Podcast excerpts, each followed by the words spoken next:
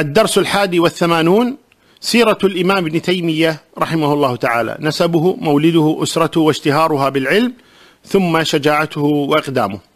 الحمد لله رب العالمين والصلاة والسلام على المبعوث رحمة للعالمين. نبينا وإمامنا وسيدنا محمد بن عبد الله وعلى آله وصحبه أجمعين. ثم أما بعد فإن الكلام في السير. مما يثلج الصدور خاصة إذا كانت تلك السير هي سير أعلام من أعلام المسلمين الذين يقتدى بهم ويقتفى أثرهم. وكما قيل فتشبهوا إن لم تكونوا مثلهم إن التشبه بالكرام فلاح. فعندما يقرأ الإنسان سير الصالحين تتشجع النفس إلى طلب المعالي إلى الوصول للحال التي كانوا عليها. سواء كان هذا الذي تقرأ سيرته برز في العلم أو برز في الدعوة أو برز في الجهاد أو برز في الذب عن سنة محمد صلى الله عليه وآله وسلم أو برز في غيرها من الأمور. فما بالك إذا كان هذا الرجل الذي نريد أن نتكلم عنه قد برز في هذه الأمور كلها. برز في الجهاد برز في الدعوة برز في الأمر والنهي برز في العلم. حتى قال عنه الإمام الذهبي رحمه الله تبارك وتعالى والله لو حلفت بين الركن والمقام أني ما رأيت مثله ولا رأى هو مثل نفسه لصدقت هذا الإمام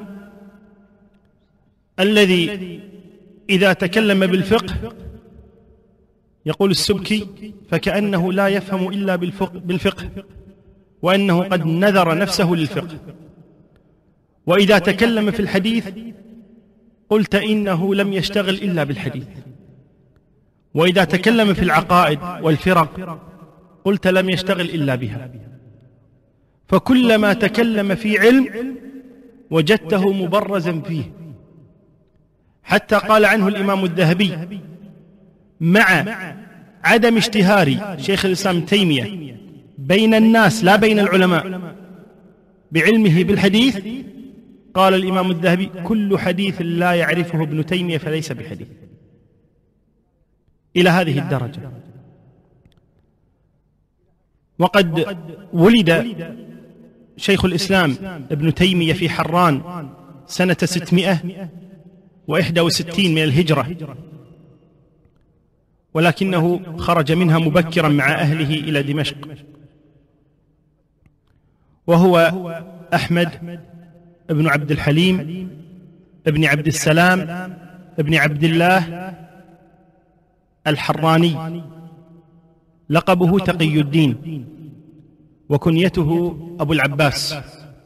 واشتهر بابن تيمية. وأسرة تيمية. أسرة قد اهتمت بالعلم. فجده أبو البركات عبد السلام بن تيمية هو صاحب كتاب منتقى الأخبار الذي شرحه الإمام الشوكاني في نيل الأوطار. وله كتب أخرى. وكانوا أي ابن تيمية وأبوه وجده كانوا من مفتي المذهب الحنبلي. وكان أبوه من المبرزين في المذهب وكان مفتيا عالما جليلا. قال عنه الإمام الذهبي أبوه نجم من نجوم الهدى. اختفى بين نور القمر وضوء الشمس. أي أن والد شيخ الإسلام تيمية وإن كان نجما من نجوم الهدى إلا إن إنه وقع بين شخصين هما أعظم منه. أولهما أبوه أبو البركات ابن تيمية وقال عنه الذهبي هذا ضوء القمر نور القمر. وبين ابنه أحمد ابن تيمية قال وهذا ضوء الشمس. وهذا الذي جعل والده لا يظهر له سيط.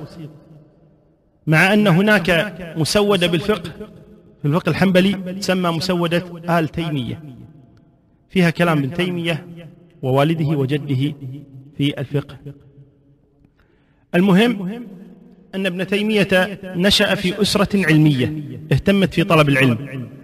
وكان هذا ديدنه منذ أن كان صغيرا. وتذكر له حكايات في صغره تدل على حفظه وسعة علمه. من ذلك ما ذكره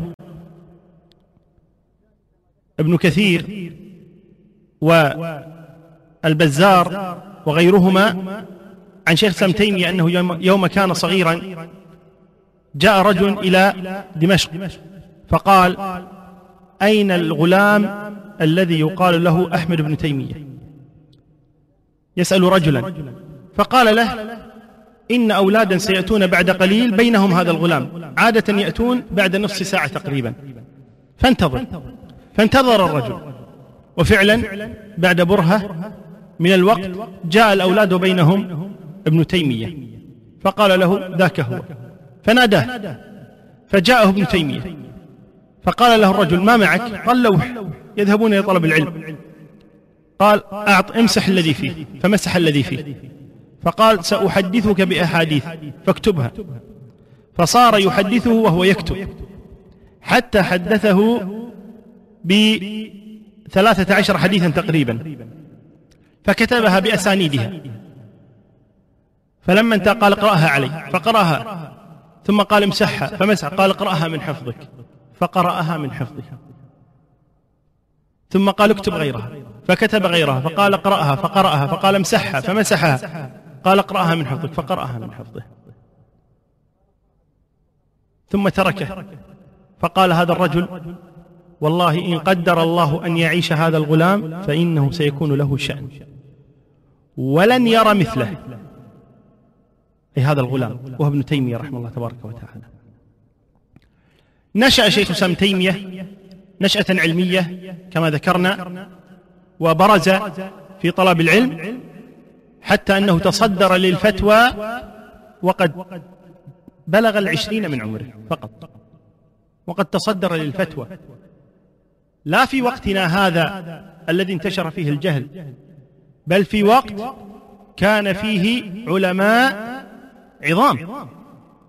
من أمثال البرزالي والمزي والزملكاوي والزملكاني والذهبي وابن كثير وابن القيم وابن عبد الهادي والبزار وغيرهم من أئمة العلم.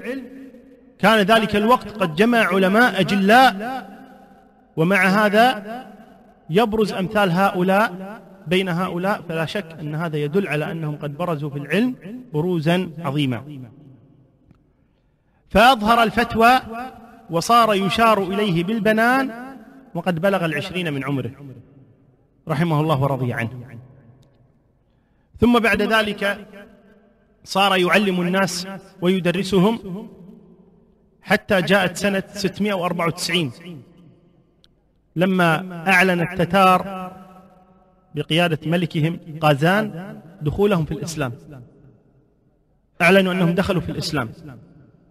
ثم بعد ذلك سنة 699 هجموا على بلاد المسلمين.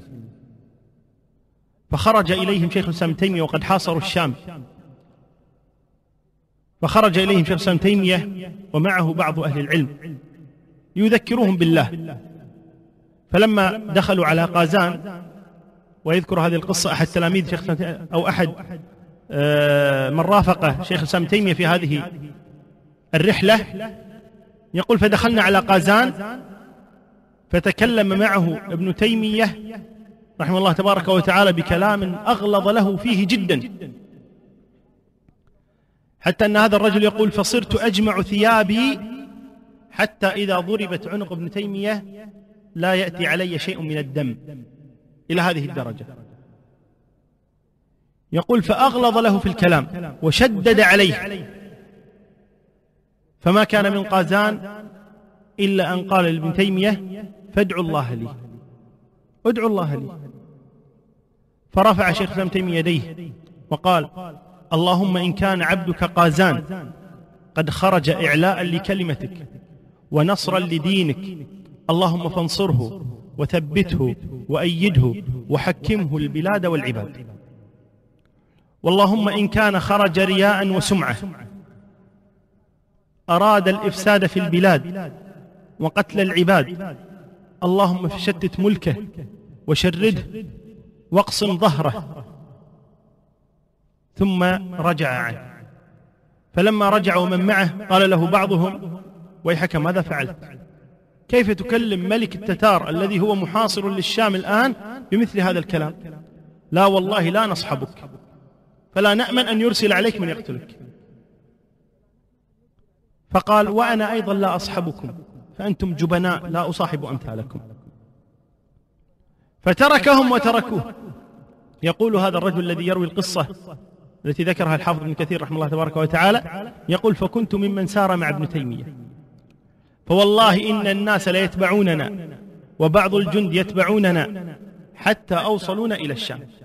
وإن الذين فارقونا سلط الله عليهم من جاءهم وسلب أموالهم وثيابهم وخيلهم. ورجعوا خاسرين. الذي نريد أن نقف معه عند هذه القصة هو شجاعة شيخ الإسلام تيمية. فإنه رحمه الله تبارك وتعالى كان شجاعا مقداما جريئا في الحق لا يخاف في الله لومة لائم أبدا.